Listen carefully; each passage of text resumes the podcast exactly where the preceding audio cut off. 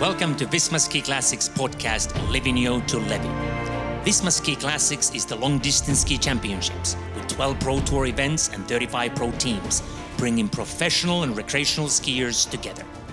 We will analyze the events on the tour, portray the legends of the sport, and help you to become a better skier.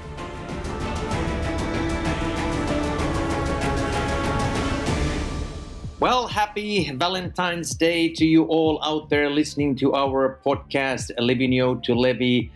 On this episode, we will recap uh, Jizerska Padesatka, the 50 kilometer race that just took place in the Czech Republic. And uh, I'm your host, Teemu Virtanen, and my guest today is Øyvind Moen Fjeld uh, from Team Lager 157 ski team. And he finished 15th today. And Øyvind, I know that you are at the airport going home tonight. Tough race, correct? Yes, it was a tough race. It's all, it's all Jizerska is always hard.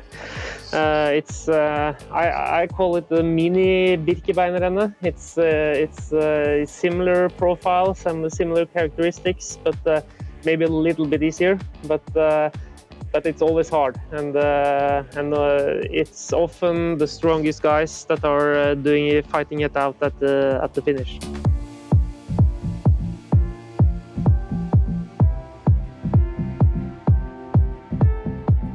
But of course, since you raced the, the race, uh, you can tell me a little bit more about the uh, the actual conditions and the snow. Yeah, yes, it was it was really nice. Uh, of the of the of the it was the sixth uh, I, have done, and it was uh, I think it was the best conditions. Uh, it has the hills of, of the Jizerska mountain has has a tendency to to be really foggy and wet and humid.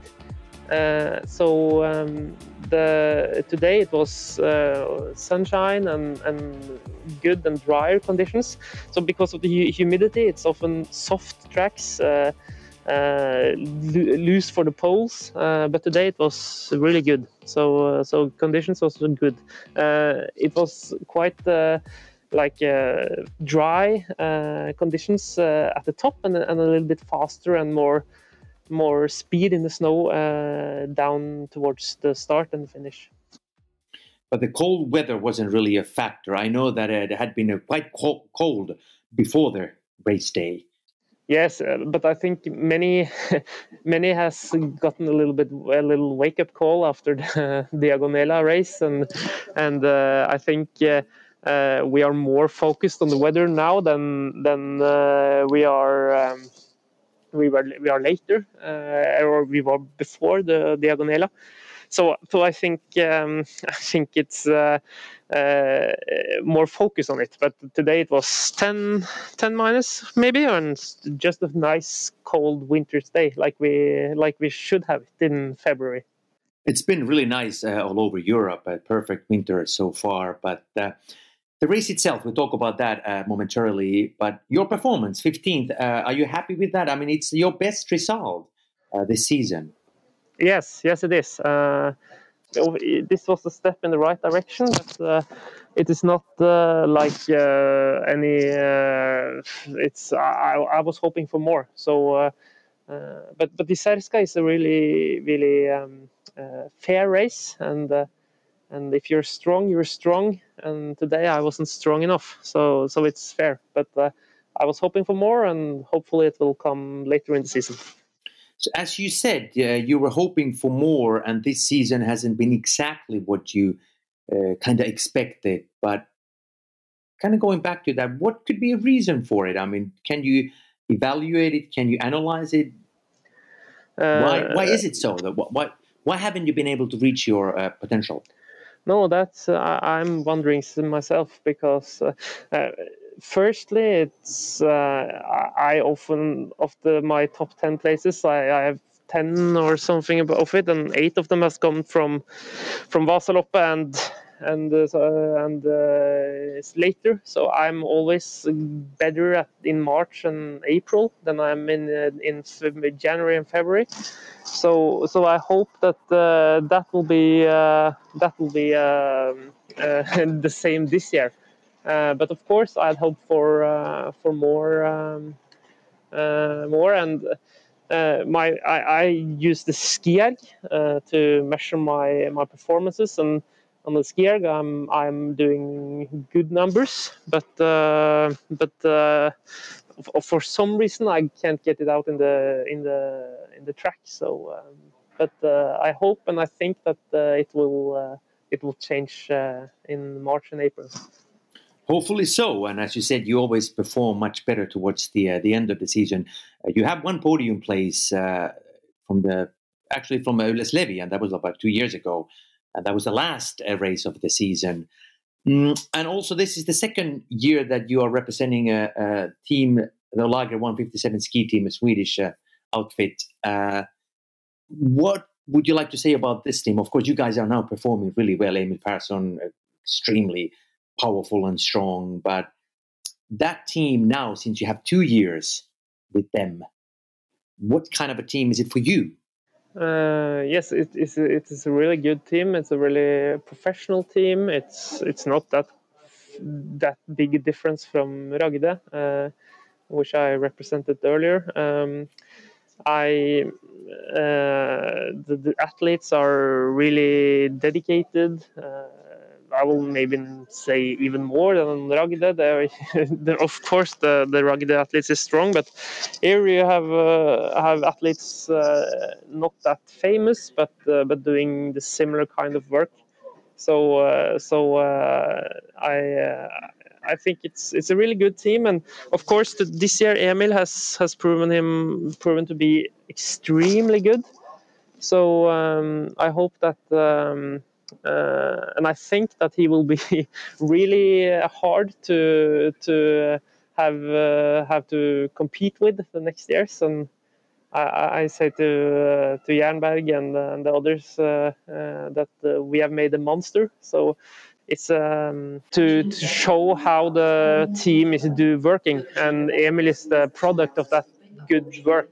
So I think everybody should have a little bit of credit for for him uh, doing this well. That's actually quite interesting. You know this expression that you said you created a monster. Do you think that this will change the dynamics? Because of course, before the season, you guys a top, good, great uh, professional team, but a bit of an underdogs. Uh, but now he is the number one guy. So is do you think that'll change kind of the the way you guys will approach things after this?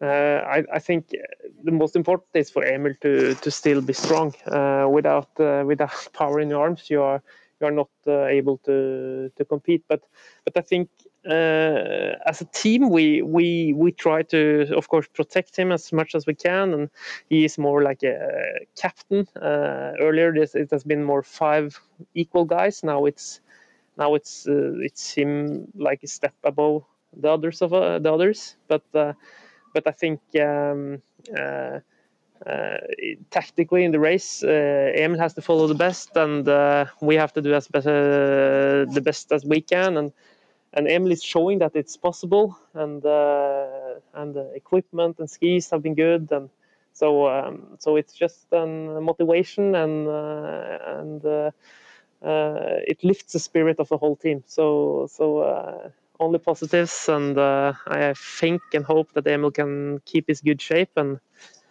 maybe we'll get the first, first uh, Swedish uh, Vasalopp uh, victor, uh, victory for quite some years now. That is true, and we'll talk to Emil uh, pretty soon. But before we start analyzing today's race, a quick word about uh, the other team members. We talked about you, and you said that you're not that happy with your results. Uh, what about Marcus Johansson, uh, Anders Holmberg? Uh, a lot of expectations were put on those ski- skiers before the season started, but uh, like you yourself, they haven't been able to perform uh, as well as um, expected. No, no, it's uh, uh, I think it, it, it's always small details, and I'm I'm really pr- impressed of with the with the um, uh, level of the whole field. I think that uh, I used to talk with, or we used to talk about it when when for six years ago when I get came into the circus. I um, I uh, used to say that, uh, or we used to talk about days with when Jörgen Aukland and Oskar Svärd and and Stanislav Resak was was the best, and and they and that we talked about the level being lifted uh, from that, uh, and it's it was more difficult to win, and it was more difficult to get in the top ten. I think that from the six years I've been part of the Ski Visma Ski Classics, the level has been uh, lifted yet again, and uh, especially this year by the Swedes. Uh, many of them coming and uh, doing really well. so um, I, I, think that much many uh, doing a little bit less than uh, you want and a little bit off your or peak, you are uh, pushed far down the results more than it was before. But um, uh, so that is some of the reason. Uh, the other reason, uh, they have to talk about it themselves. But I think I think all of us is is able to turn it around and and can have a strong finish to the season.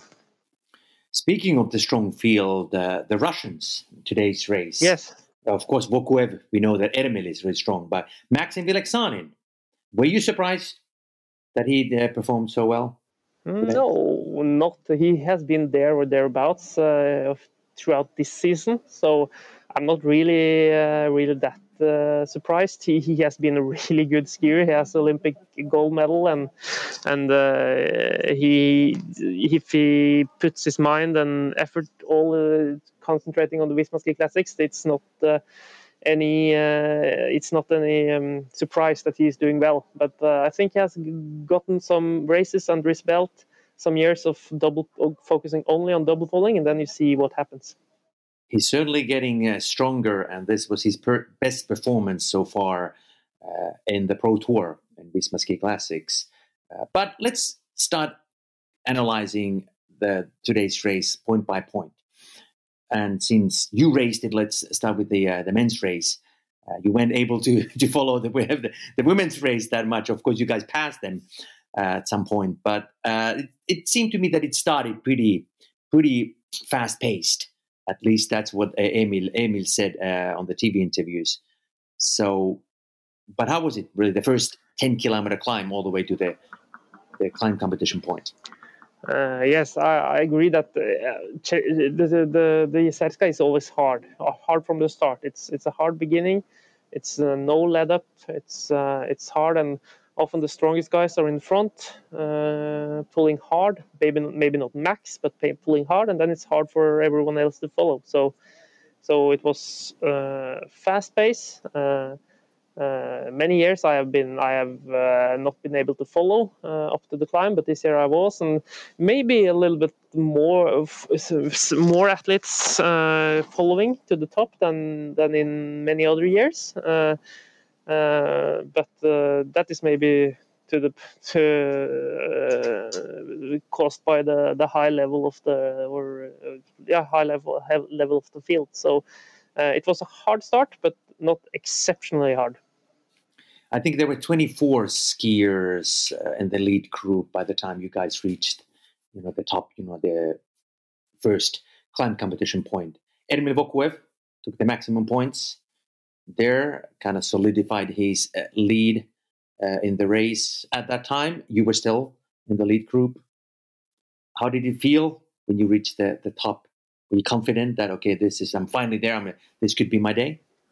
Yes, I, I was hoping for the best. I I felt that the, for the sprint for the for the climb points, I was feeling that okay, this is going fast, and I have not I'm not able to to follow or to sprint for any points, but I was uh, I was feeling okay and uh, hoped for the best. I know that it's a long race and and I know that um, uh, it's to save as much energy as you can. Uh, but uh, uh, I knew that I wouldn't go into I wasn't able to win the race, but but I was hoping for for a good good position and for a good good final result. So it's just fighting. And after that long climb, which is about uh, 11 kilometers, I mean, it's a little bit up and down. It's not a, a constant climb. There's a bit of a gradual climb. Uh, there's a long uh, downhill section. Uh, yes, but, but it's quite, it, it is not quite that much downhill or, or you are not tucked in, in a hockey. It's it's like uh, it's going uh, it's going um, uh, uh, Uh, uh, downhill, but but you have to do a lot of the work. So, uh, but it's it's easier to come back. I think today it was quite it was much easier to to be back in the field or a little bit longer back. So it was uh, it was uh, relatively easy this part. And then the sprint point that was 23 kilometers into the race. Uh, yes, before that. Uh, still at that point, pretty much the same amount of uh, the same number of people skiers yes, but, together. Yes, but but I don't know if it showed on the television, but at maybe two to three kilometers before the um, the sprint in Jizerska, it's a maybe the most technical downhill of the race, and there four athletes at least went down. Uh, I think it was Jeannerat and Eklöf uh, at least, and I uh, I had to do some uh, giant slalom between them, and and we we lost some some seconds to the to the lead group. so it was quite hard to uh, to catch up again. And I know I heard that Petter Eliassen was then going to the front and pushing quite hard. So so uh, actually, I Jeannerat and me myself was fighting uh, behind for maybe 10 kilometers all the way to the bottom of the of the second climb and uh, and we were maybe 15 20 seconds behind the the pack all the way. So uh, high pace and and uh, that was not ideal and at least and especially not for Jeannerat and for Eklöf. They they lost some much time on on the on their fall. We actually didn't see that uh, on television. So it's uh, very interesting and very good that you you pointed that out. And uh, and and the women's side of things, the um, Lina Korsgren and or the Team Ramudden girls, they took all the points for, after the first first climb and also the the sprint. And after the first climb, there were eight uh, skiers there. So they had a, a relatively big uh, group as well, although three skiers were kind of struggling there, and eventually it turned out to be five skiers fighting for the for the podium uh, places. After the um, sprint point, uh, the course changes uh, quite a bit because then the second climb, which traditionally has been a bit of bit of a decisive one, and, and again, in today's race, that turned out to be the case, both in your race and in the women's one as well as Ida Dahl pushed really hard uh, and just pretty much left everyone eating her dust except Lina Korsgren. And then uh, Ermil Vokuev pushed really hard. Um, yes, I, I, watched the the race uh, or Vokuev's uh, hard push in the Smedava hill from behind. So, so I I, I, I can't uh, see the details, but I I, I know, and it, that that is the most important part of the race, and it's like it's always going fast there. So I'm not surprised that, that the strongest guys uh, went hard there. Um, I wasn't good enough, and and um, I could only watch the, watch the race unfold in front of me. So at that time, as you said, it was Ermil Vokuev, then followed by Petter Eliassen, uh, Oscar Kardin was there, Maxim Vylegzhanin uh, as well, and Turas Jedal and uh, Emil Persson. So those those six skiers uh, were in a breakaway. Then Max Novak tried to keep up with them, couldn't, uh, and then uh, you guys as well, kind of the you know the the chasers uh, behind that. But that second climb, I mean, it's as you said, it's it seems to be the one that everybody knows about it. I mean, it's it's the one that uh, kind of you know that, that's where the, the decisive moments always take place. But it's much shorter of a climb than the first one, but from your perspective, how would you kind of describe the particular hill uh, and yes, kind of I, I, yes, I, I, I try to. I, I often use the cascata in the Marcialonga as, a, as a, quite similar. It's it's about the same length and about the same uh, elevation uh, difference. So so it's uh, it's and it's steepest at the bottom, uh, and it's much steeper than the first hill. So that is maybe some part of it, and it comes 30 kilometers into the race, so people are beginning to get tired.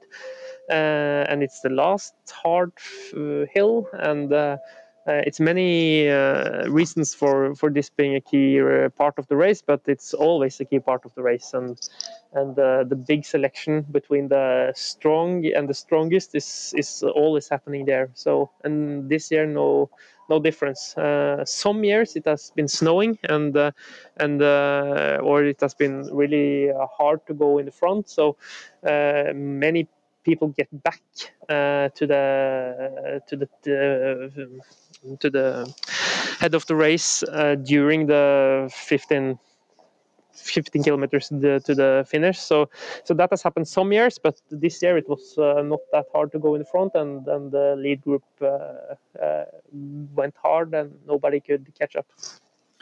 And as I mentioned, the sprint point, the the, the first and the only sprint point uh, in today's race was uh, right before that, uh, the 23 kilometers into the race, and Max Novak actually took points with the maximum points there. But two of your teammates, Emil Persson and Anton Carlson, were there. So uh, good points, uh, good performances, you know, from those guys. How important is this particular category for you guys?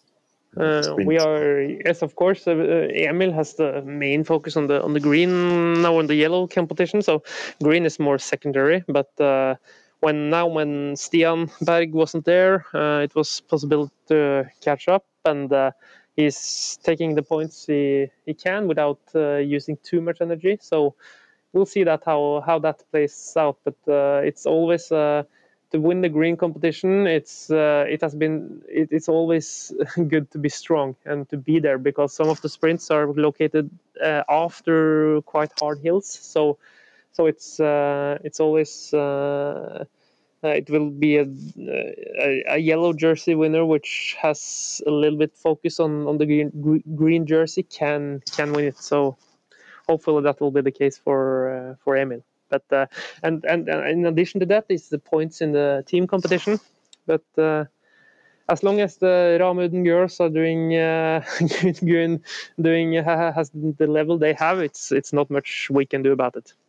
Speaking of them, and, and Jenny Larsson was the fastest uh, skier uh, there, and she uh, pretty much solidified her lead in the sprint competition. And her teammates Lina Korsgren and Ida Dahl right behind her. But at that time, there were still eight skiers within 16 seconds in the, in the women's race. Uh, although Alnes, uh, Mohlin, and Chareva, Olga Chareva, uh, Elin Mohlin, and um, the new girl in the uh, Team Prakti Eiendoms ranks. Anniken, Anniken yeah, you know, they were, they were a bit struggling there, but they were still there within 16 seconds. Uh, uh, but then, but then, of course, the, the, the long hill that you just talked about uh, just took place, and then Ida Ida attacked really, really hard.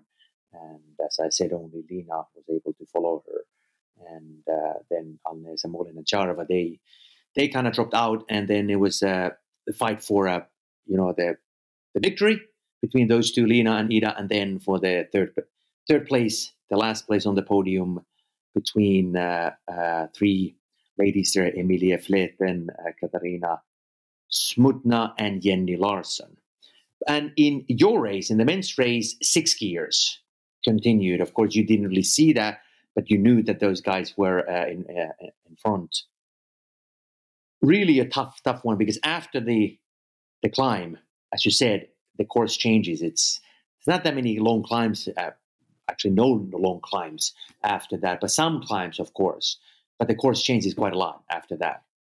How would you yes. kind of describe that? Yes, the, it's the last it's 18 kilometers. Yes, it's it's flat and fast and. Uh, and uh, it's it's you can maybe compare it a little bit to Vasaloppet. Uh, not many big hills and but a little bit small up and down and uh, and uh, not um, uh, but not that hard and and if the the guys the field has been separated by the Smedava hill and and the the strongest are in the front. And if the strongest guys keep going fast uh, it's it's hard to catch them. So so uh, and often the the the gaps in the field is is uh, is widening in in this part of the race, and and then you get to the last uh, six, five, six kilometers, and, and you have some small hills, but uh, often they are are too small to make any difference. Uh, so so then you have the have the last uh, kilometers and uh, last kilometer in the downhill sprint, and that is quite unusual. And maybe the uh, the only or the the finish in the Visma Ski Classics Tour that where the skis play the most part. Uh, so so it's really important to have fast skis in the in the last uh, two kilometers. And and also in addition to it's, it's important to get the, to have good skis it's also uh, the, the, um, the, conditions in the tracks are often uh, changing a little bit because it's the same track that we have used uh, uh, going out. So so it's uh, maybe often uh, other conditions in in that when you get into the into the last two kilometers. So skis that are suddenly that was good can can be bad, and and the other other way around. So so I, actually, when I get got fourth here in Jizerska two years ago, I was really struggling uh, in the uh, three four kilometers before the finish. But then in the last uh, downhill, I had super skis, and I went maybe from 13th to fourth in the last six seven hundred meters, standing in standing in the tucked position and uh, and just gliding past everybody else. Yes, those uh, climbs that you just mentioned, uh, there were a couple breakaway attempts, minor ones there. Oscar Kardin pushed really hard. Uh, Tord Asle Gjerdalen tried uh, on the first one, about seven kilometers before the finish. Ermil Vokuev attacked a bit, but as you mentioned, not, it's really difficult to do anything decisive there on those uh, last climbs. And then the last two kilometers are pretty much downhill. And it is quite an unusual finish because it's a long downhill section, quite fast on two curves. Uh, and then you have the final stretch, which is really short for a, for a sprint finish. Uh, although it was long enough for Emil uh, Persson to beat uh, Turas Jedal. It looked looked like um, Turas was going to win, but then Emil was able to conjure up uh, his usual magic and he uh, won the race. Oscar Kardin unfortunately fell down on the last curve, lost his chances. He was sixth and um, Petter Eliassen was pushed out of the uh, the podium. Ermil Vokuev was third, uh, and Maxim Vylegzhanin fifth. So, uh, but that ending, what what kind of happened? Because we were, of course, so focused on these six skiers, uh, but you guys, where you were fighting for the uh, the positions, you know, in the top ten, top fifteen, you were fifteenth in the race. What went on in your in your field? uh, not not much. uh, from from the top of the Smedava hill, we we saw uh, uh Anton uh, Anton Carlsson and some of the guys who had dropped behind from the leading group, and uh, Alexis Jeannerat and I was fighting to to catch them, but we couldn't. So actually, from from the or actually from the second sprint, uh, no, from the from the sprint position in Jizerska to to finish, I, I, me and Ion Chanro was was going by by ourselves. So uh, uh, it was uh, good cooperation between us, and uh, we we went as fast as we could, but uh, unfortunately not fast enough to to catch. Uh, Anton and also Eklöf and and Klaus Nilsson, which were in front of us great performances from those guys here uh, as well. You know, the, the, ones that you just mentioned. And in the women's race, it was tight uh, sprint fight uh, between Lena Korsgren and Ida Dahl. Teammates there. Uh, Lina was a bit stronger, and uh, she got her third consecutive victory uh, this season. And then um, Katarina Smutna was third on her home turf. Really happy. Jenny Larsson was kicked out of the podium. She was fourth. And then Emilia Fleten uh, fifth. Not that happy, I think, because uh, that was the first race uh, that she was out of the podium um, this season. So of course she wasn't wasn't that happy. But I think now we should call Emil, your teammate, Emil Persson, uh, the happy winner. I think he's uh, at the at the same airport somewhere there correct? Yes, yes. We are we are flying home uh, the whole team now, and he's to, going to Stockholm, and then Östersund, and uh, I'm going to Frankfurt and then Oslo. So uh, it will be good to to be home uh, by uh, by the evening. All right, so let's call Emil. Hi guys. So we have Emil Persson, the happy winner, on the line, uh, waiting for his flight to take him home to Sweden. So Emil, congratulations once again. It's a perfect day for you. Two vic- victories under your belt right now, consecutive ones. Thank you. Yeah, I had had a good day, a good finish today. It was a hard race. It was so close. I got dropped on the on the uphill there to the second uh, climb point. That's what you said uh, after the race uh, on the TV interview uh, session uh, that it was a really a tough race. What uh, sections, what parts were probably the toughest for you in today's race?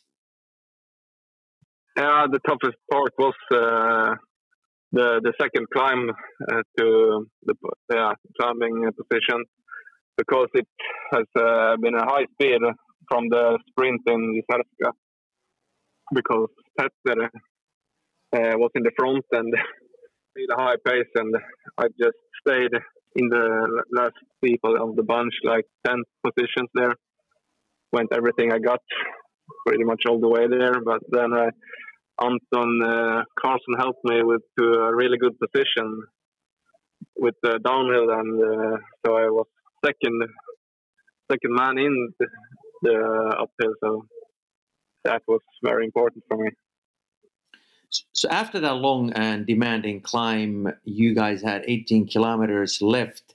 Were you a bit nervous when you kind of looked around? There were six of you guys there, uh, two skiers from the Team Ragde Eiendom, two uh, athletes from a Russian winter team, and then you by yourself and Tord Asle Gjerdalen uh, without any teammates to support. Did ha- that have any kind of effect on you? Yeah, I felt alone there, uh, of course. Um, I think... Sorry, sorry, Emil. Yes, sorry about not being not being able to be there. Irvin wanted to be there, but he couldn't. uh, it's okay. It's okay. I, it went pretty well, but uh, it, I felt alone there, and uh, if maybe if they played their cards a little better, I was uh, win, wouldn't have win won today. But I got lucky; they didn't uh, play out me and Tord as much. So I thank the, the, the guys for that. I was actually kind of expecting that. You know, when I was commentating the race. Uh, uh, and when the Russians, you know, Vylegzhanin and Vokuev took the lead uh, towards the end, like the last K, I was thinking, okay, now they're really blocking the way, but they didn't.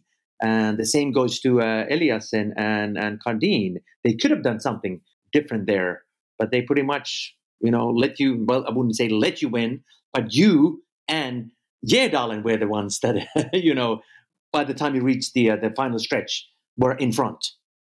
Yeah, the, the last, uh, like, small uphill there with uh, maybe one kilometer left, uh, went all he got, and, and uh, Vylegzhanin just stayed in, in uh, his back and Kardin after him. So it was uh, everybody on the line, and I tried to take some positions, but I didn't have uh, have it in me there.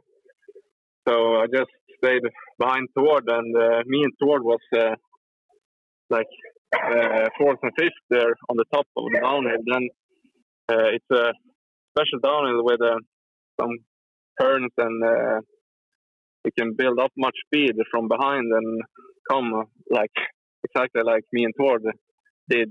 So we have the highest speed on the start of the finish. So played out very well for me and Tord. And there was a bit of an unlucky incident uh, for uh, Oskar Kardin. He fell down on the last uh, curve. It's a bit of a tricky, tricky downhill, isn't it? Yeah, I think his skis uh, got caught like in some tracks or uh, something, he fell on his own mistake. So you have to stay on your skis to win. But unlucky for him, and uh, he was strong today. He's been strong throughout the season, as have have, you. So, Emil, you are known as a pretty impressive sprinter, but Jizerska doesn't really give you a lot of room to do a, a full sprinting sprint at the end. So, were you confident by the time you reach that last stretch that you'll be able to beat Dalen? On when I arrived, like the last 150 meters, and the Tord was like three meters, maybe five meters ahead of me. Uh, I wasn't sure, but of like after 175 meters to go, I felt that I had a higher speed than him. So then I got confident that I will take it, but uh, over until the finish line. And since we didn't have a chance to talk to you after Marcialonga, uh, that must have been, I mean, of course, today's victory is important as well, but that must have been truly a dream come true. It's one of the classic, legendary races uh, in, in skiing per se. Yeah, that was huge. Uh, it's like everybody talking about Marcialonga and winning that and how big it is. So, but that's what only what I like like people have talked about before, and uh, like it's only my third year in the classic, so I I really don't know how how big it was before the race. Then after the I won, I I noticed uh, it's it's big the, how big it is. Uh, many people have congrats and uh, talked to me and so on. It's, uh, now I understand how, how special the race is. Did you feel any pressure after that race for today event? Uh, no, not not any pressure. Uh, nothing from uh, the people around. Maybe pressure from myself, but I think I I earned it because I have done some good races now. So I think it's uh, okay to have a expectation on by on, on myself. So. But uh, of course, uh, going uh, the first race with the the yellow bib today was it's always special to start with it. Maybe a little heavier than go with the pink, but it'll be much heavier come Vasaloppet. You'll be one of the favorites there, and of course, it means a lot to you and uh, everyone in Sweden uh, to win that race. It's been a while since a Swedish uh, male skier has won the race. But Öyvind, is there anything you want to ask your teammate? I know that, of course, you talk talk to each other quite a lot, but just about the, today's race. Uh, yes, first of all, I will say that I'm really impressed by the uh, level Emil has reached. It's uh, the he should know that it is many many skiers uh, doing really really many hours of training trying to become as good as he is so uh, he uh, he has done something right and he has uh, he is really really impressive uh, I, I, don't, I, I just think that he should uh, continue on the same track keep himself healthy not get sick and then he'll be really good off but I'm wondering if he's is he uh, what he thinks about Andreas Nygård returning when the Vasaloppet comes, and if if he fears Andreas. yeah, uh, looking forward to have Andreas on the starting line. Will will be a nice uh, competition and duels between me and him, or maybe some sprints. But uh, of course, it's easier to not have him on the starting line uh, it's one uh, less guy to, to beat because he's shown that he's uh, quite similar to a skier like me, very good at sprinting. Looking forward to have him back, and I think he will have a good shape on Vasaloppet, but he will be motivated to beat me and beat everybody there because he's not been on the starting line now for three races. He will be motivated to to come back and show who has been the king, the new king on the throne now. Uh, indeed, but it could be a tough, a tough return as well as we saw to, in today's race. Britta Johansson Norgren uh, came back, uh, but she wasn't able to perform at, at her you know, sort of best maximum capacity. She was minutes behind uh, the winner, Lina Korsgren. That could also happen to to Nygård uh, it's always kind of tricky when you take a, lo- a, long pause and you recover from an injury or a, a, sickness or something like that. It takes takes a while, but that'll be interesting to see how well he can perform. And speaking of Vasaloppet, that's the next one in three weeks. You go back now, back home, and uh, that will be a completely a different uh, kind of race. It's a long race. different type of um, course, of course, uh, legendary race. What kind of uh, tactics are you expecting to see there? Is going to be similar to the, the years before? Uh, that some uh, breakaways and or Petter Eliassen or someone like Ermil Vokuev will attack f- fast. Of course, it depends on the conditions a bit as well, but generally speaking. And what kind of race could suit you the best? Yeah, I think it will be. Uh, it always uh, it's a hard race to follow, but it's the longest. But I think uh, some guys will uh, attack early in the race, like the first uphill, and uh, uh, hope to win from there. But I think the like the the big bunch will get up with the breakaway sooner or later. So after like Evertsberg, the start the the race really starts uh, there. It's uh, like maybe a small transportation uh, transport to Evertsberg, then it's really begin. So after that, you have to really stay on your toes and watch everybody and uh, stay alert. If Vokuev or Petter uh, do like he did last year and go from from Oxberg. So for myself, I think, uh, of course, I like the bunch sprint and the slow race maybe to that. But uh, I shown I have taken some, some steps in my um, capacity, so uh, I think I'm up to a hard race from the start. Lager 157 is as a strong team. I think we can do a, a really hard race for the other competitors, and if we have a really good plan and follow it, we can we can win. Everybody on the, the team. Indeed, you can. Uh, before I let you go, I know that you need to catch your flight pretty soon. Uh, uh, these three weeks, what are you going to do? What kind of a preparation? What kind of a working uh, workout sessions do you have in your plans? We do like the last couple of weeks, nothing too much and nothing too little. Just have some long sessions and uh, have some nice intervals, some in double poling and some on the treadmill. So I keep my fitness on top. I think uh, that's what I think is most most important. There's a good balance between uh, you know the long uh, distance uh, trainings and some intervals and some tough ones. So good luck there. Uh, I'm pretty sure that you'll be a strong uh, you will strong contender to win Vasaloppet as well. Uh, about winning that and also Birken, how do you feel about this Grand Classics and the hundred thousand euro winning prize? Yeah, of course, that's that would be huge it was become a it's a dream to win that. So that's the main goal now, though.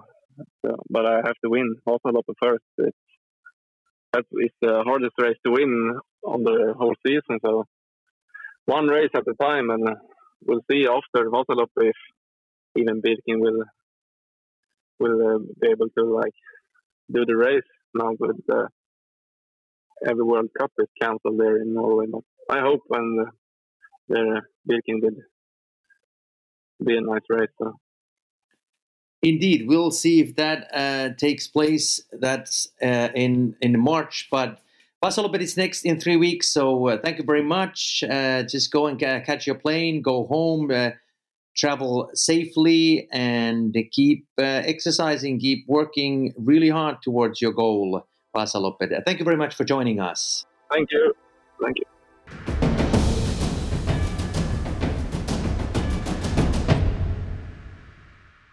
That was uh, Emil Persson, the happy winner, waiting for his flight to whisk him back home to Sweden. And we have another Swede on the line, another happy winner, Alina Korsgren.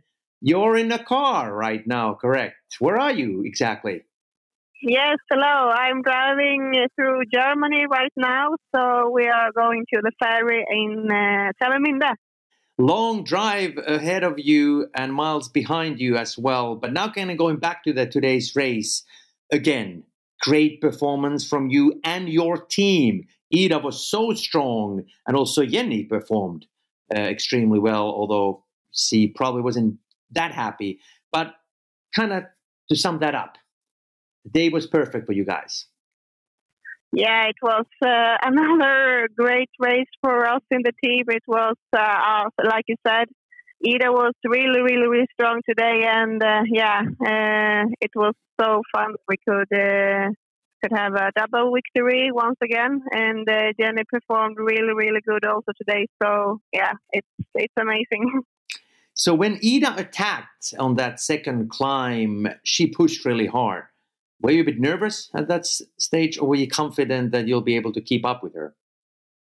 Uh, I was not nervous, but I saw that Ida uh, got a gap, and I was thinking, "Oh, what should I do right now?" Because I was back Jenny, and uh, I felt really strong, so I just uh, just uh, watched my back, and so no one uh, could follow me, and I I take Ida's back, so that was really good.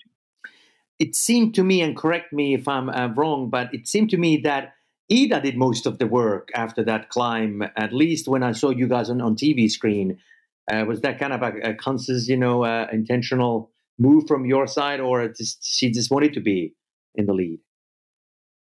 Mm, uh, from my side, we we did uh, we did uh, much work, uh, both of us. We we took maybe quite long long pace, maybe five minutes.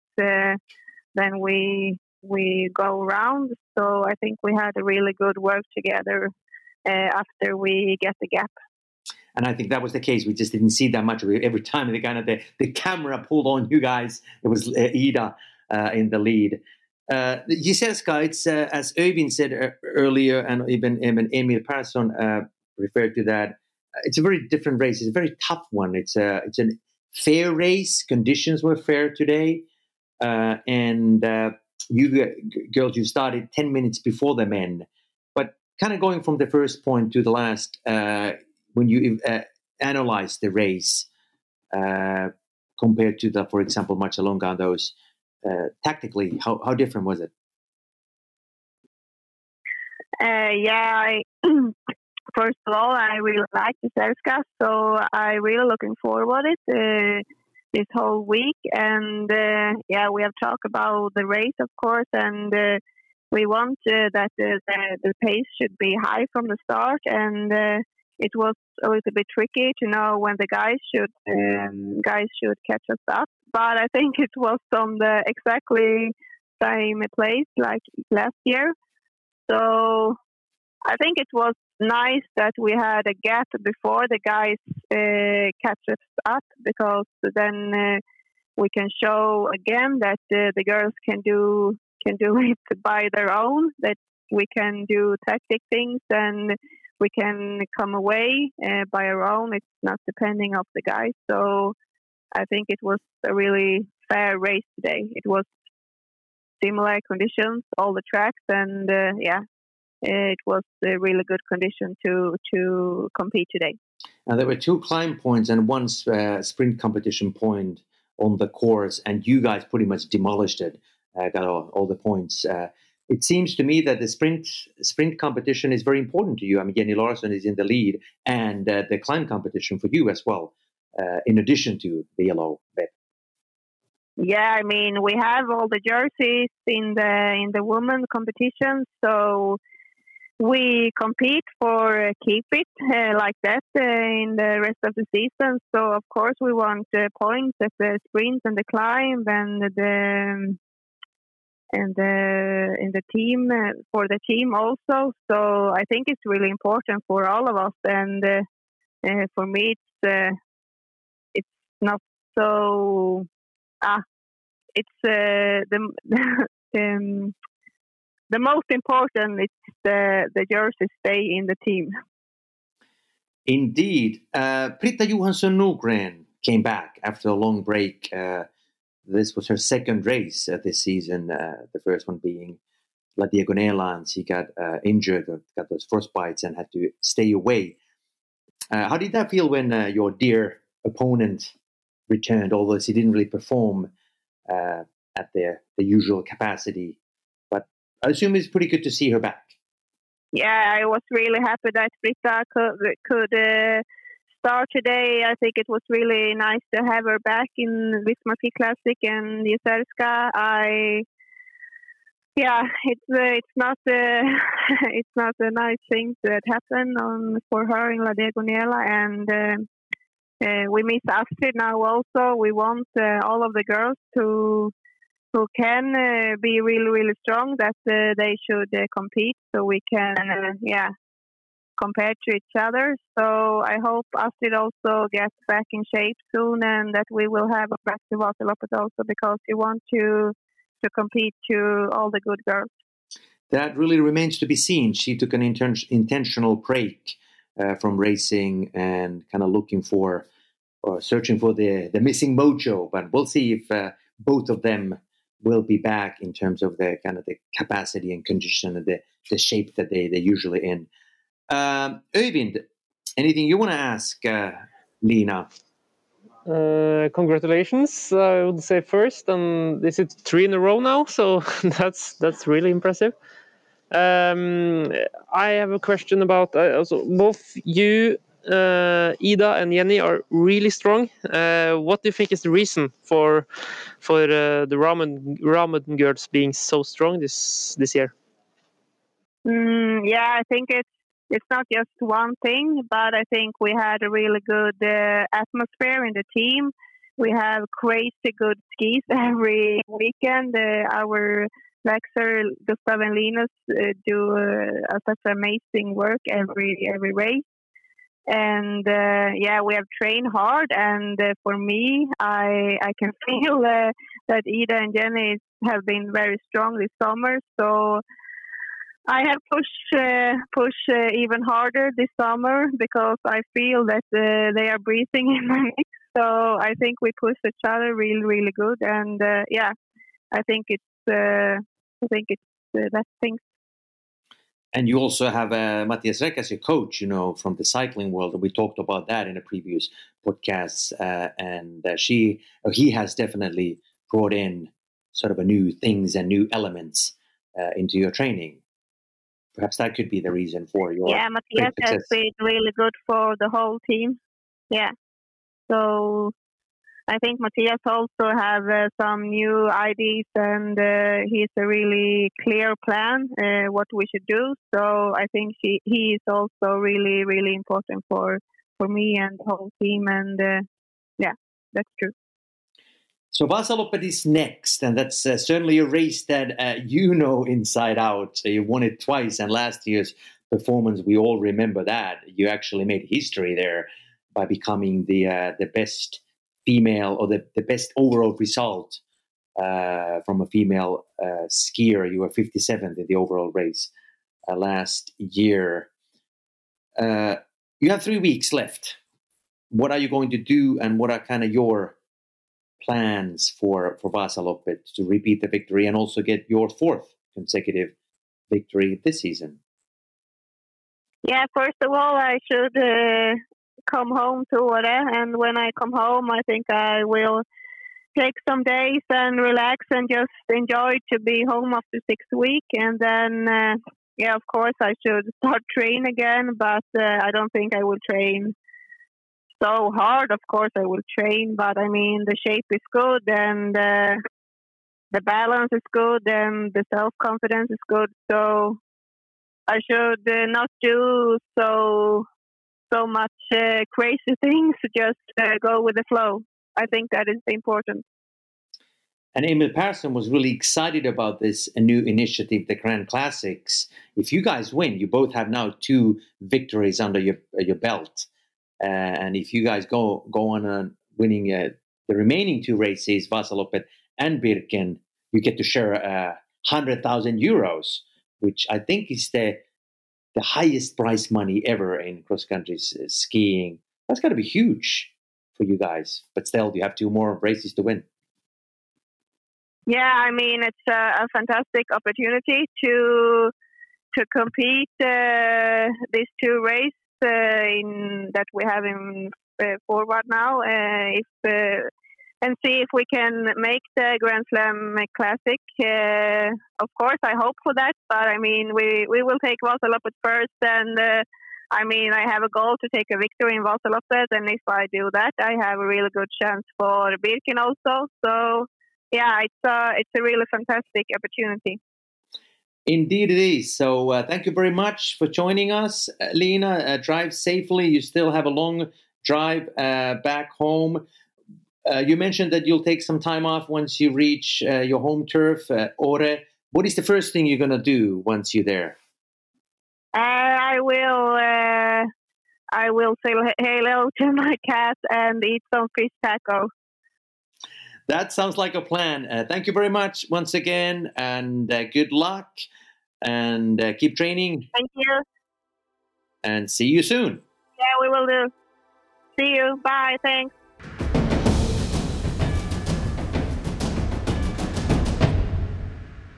So, Øyvind, Vasaloppet is the next one, and it seems to me that both Emil Persson and Lena Korsgren are ready for it. What are you going to do? Um, I am going to train, of course. Uh, I am. I think I will train quite hard. I will try to try to um, uh, do I have the program that I have followed the last years uh, in front of the Vasaloppen. I think I will try that again. Usually, I'm quite. I've been quite good uh, shape at the Vasaloppe, so and also for the incoming races after after Vasaloppe. So um, so uh, I think I'll go home and of course rest a bit and then then try uh, train quite a bit. So when you say uh, train hard, can you give us an uh, example of a really a tough exercise or workout that you uh, are going to do? Um, a hard uh, training session. maybe the hardest I, I will do is four hours distance, uh, easy distance training, and then finishing off with uh, an interval uh, with maybe six times 10 minutes or or something like that. So that is five five and a half hours, and with some speed at the finish. So that is that's going to be hard. Well, that sounds like a, quite an uh, undertaking, as a certainly a tough uh, workout session. Vasaloppet, it's probably the greatest uh, ski race on earth, and so much has been said about the race. Uh, but your own take on on this this race and um, the legend. Yes, yes, it's it's uh, it's uh, it's the biggest race. I think everyone is uh, uh, everyone is agreeing agreeing that that it's the biggest race. It's the most particip- participants. It's uh, cool with uh, one starting. Uh, this year it will be a little bit different, but usually it's one uh, 15,000 people, one uh, one start. Uh, the biggest pr- biggest prize money, most attention. so um, so Vasalopp is is a really really big event event and you almost feel like in Sweden, it's Vasalopp is bigger than cross country skiing. It's it's like uh, uh, it's like uh, yes, fantastic what what they have achieved and what they have uh, built up during uh, during the years. I've actually heard that it's the third biggest brand in Sweden after Coca Cola and IKEA. Uh, and so the yes, Vasalopp yes, is the third. I, am not too sure if that's true, but you know that's it is a huge brand out there. But you touch upon an interesting point. I mean, this will be a different different year for you guys in terms of Vasaloppet because you are there by yourself. Uh, you don't have that 15,000, 16,000 people behind you. That must create a bit of a different kind of atmosphere. What are you yes, expecting yes, from that? Yes, and uh, and the, the starting place has also been altered a little bit to the other side of the road. So it will be many different uh, different feeling. Uh, but uh, but for us in the in the in the lead, we don't get much of that uh, that uh, um, atmosphere and all the people during the race. But uh, but we in in the start it will be of course different and and also um, the uh, the whole experience with uh, when coming to the finish and the prize ceremony and everything is is going to be different. So that will be strange and but also a little bit cool because uh, you are going. People have gone Vasaloppet for uh, done Vasaloppet for uh, is it the 90th or 95th edition or something? And, uh, and this year will be unlike anything else. So uh, you can at least say that you were there the year the Vasaloppet wasn't like it has always been. So that'll be cool. That's a good point. That's a good point. So realistically speaking what are your chances?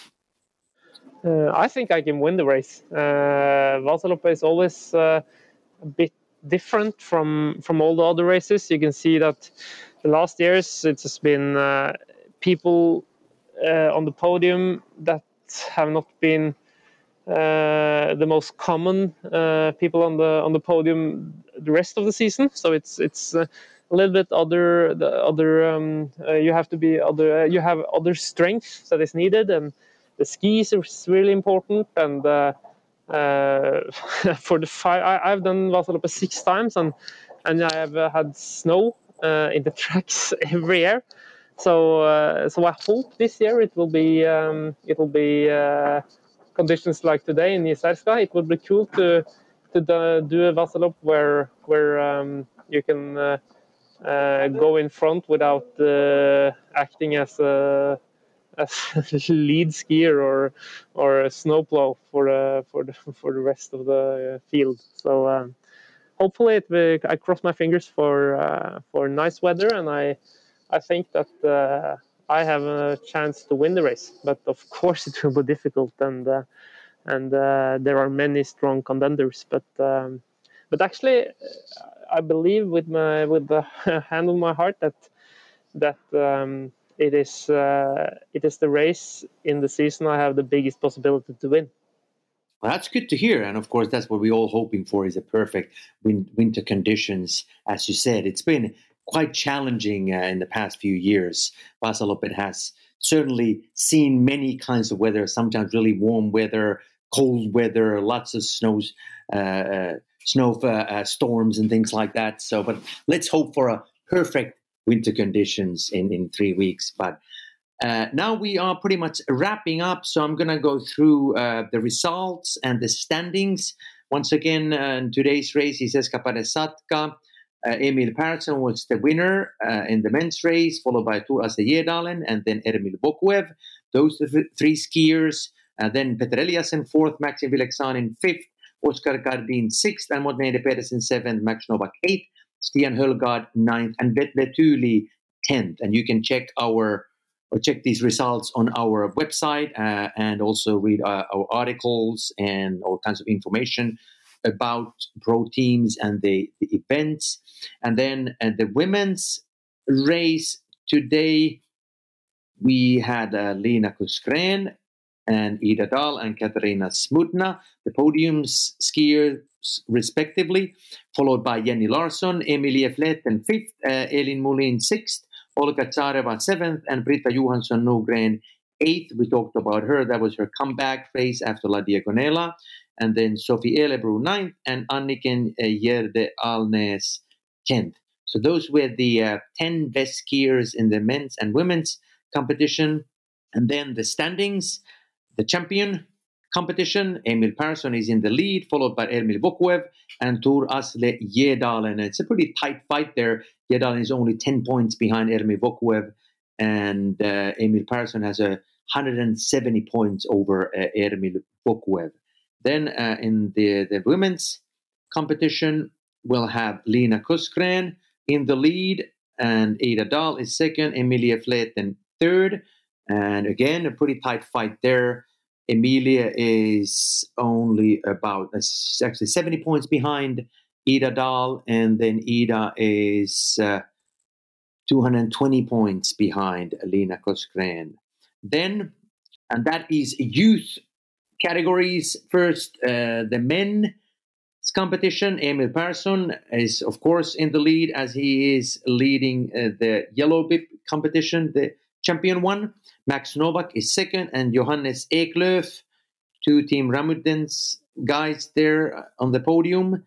And the women's competition in the youth category, we have Ida Dahl and Jenny Larsson again from Team Ramudden, and then Anastasia Rugalina from Russian Winter Team. Then moving on to the um, sprint competition. Again, Emil Persson in the lead. Stian Berg, who didn't race today, is second, and then Anders Aukland, still third. The uh, eternal uh, junior, the 48 year old legend, and then the women's sprint competition, Jenny Larsson is in the lead, followed by Lina Korsgren and Ida Dahl. Total team Ramudden dominance there. And climb competition, Ermil Vokuev, number one. He has 200 points, 99 points more than Petter Eliassen, who is second. And then Emil Persson is third in this category, and only four points are separating those two, Petter and Emil. And climb women, Lena Korsgren, number one, Ida Dahl, and Emilia Fleten. Those are the podium skiers as we speak. And then the pro team, Team Ramudden, continues to be number one. And Lager 157 ski team, your team, Øyvind, number two. And then Russian winter team, and then Rak Team Ragde Eiendom. When you look at these results, particularly the pro team, uh, Øyvind, uh, are you surprised the team Ramudden is number one and Russian winter team is actually uh, not that far behind you guys?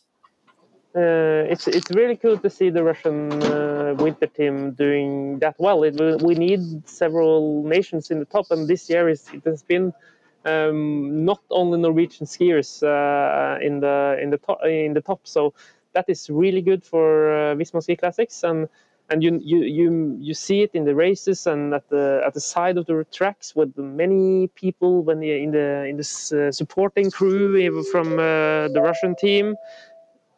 Um, yes, and the and the uh, and the Ramudden uh, team is uh, is also really impressive. And no, I to your question, I, I hadn't uh, I haven't I, I, had not thought that they would lead the the team competition, but uh, especially the the three strong uh, girls have been unbeatable and and when you have uh, three girls uh, being top four in almost every event, it's it's really hard to to beat them. And also two of them are in the youth competition, so so that is um, that is really impressive. And uh, and both Max and Johannes Eklöf is is also do, doing well. So uh, I I think that uh, more or less uh, uh, the the team competition is more or less wrapped up. Uh, if not, uh, you get any sickness with the girls, it's really difficult to catch up. Uh, and also, like uh, like uh, it has been pointed out, that it will maybe likely be the first non-Norwegian pro team winner, and that is. it is like the whole the like the results of the season that it's not only Norwegians dominating the result uh, result list anymore, and that is uh, that is good for the sport. So, uh, but of course, we are the Norwegians are hoping to strike back, but for now the the Russians and the Swedes are more than capable of beating us. Well said, and this is also the first year that Team Ragde Eiendom uh, is pushed pushed out of the podium. They uh, they're not there, uh, which is something we haven't seen uh, in the past. And you you mentioned that it's always been a Norwegian uh, pro team uh, on the top. Uh, of course, Team Ragde Eiendom and Team Koteng. Those are the two teams, and both of them are now out of the, the podium places. So certainly an interesting and different different kind of year and, and season. But really, but really exciting for for everyone not cheering for the Norwegians. So um, so that is uh, exciting and uh, and really good for for Visma Ski Classics. That's that's the truth, and uh, thank you very much, Øyvind Moenfjeld. I know that you have a flight to catch, although you still have some time to kill, about two hours before you can go home. and yes, uh, I'm I'm looking looking forward to going home, and uh, I got, I've got a son. Uh, he's uh, six months on Wednesday, so I'm uh, looking forward to get home to him and, and give him a hug. Oh, that'll be so nice! But now you can go and get a slice of pizza. You've earned it and just wait for your flight. And again, thank you very much and good luck uh, for for Vasaloppet. Uh, you have three weeks to prepare, and let's see, maybe maybe you'll do what you just uh, uh, promised, or you have a kind of a feeling, a good feeling for it that you might even be on the podium or maybe even win. I'll try. I'll try as best, best as I can. So we'll see. We'll see. Uh, thanks once again. Take care and see you then. And all of you guys out there, thank you very much for joining us. And as I said, just go on our website, uh, skiclassics.com. You can read about Visma Ski Classics, our events, pro teams, athletes, and you can join my pages and you can also order lots of stuff uh, from our shop. Uh, you can get our uh, magazine as well, Pro XC uh, Skiing, and uh, just join the family. So Vasaloppet is next uh, on March 7th. We have uh, th- about three weeks before that interesting legendary race takes place. So stay tuned, stay healthy, and see you then. Bye bye. This podcast is a W Sports Media production.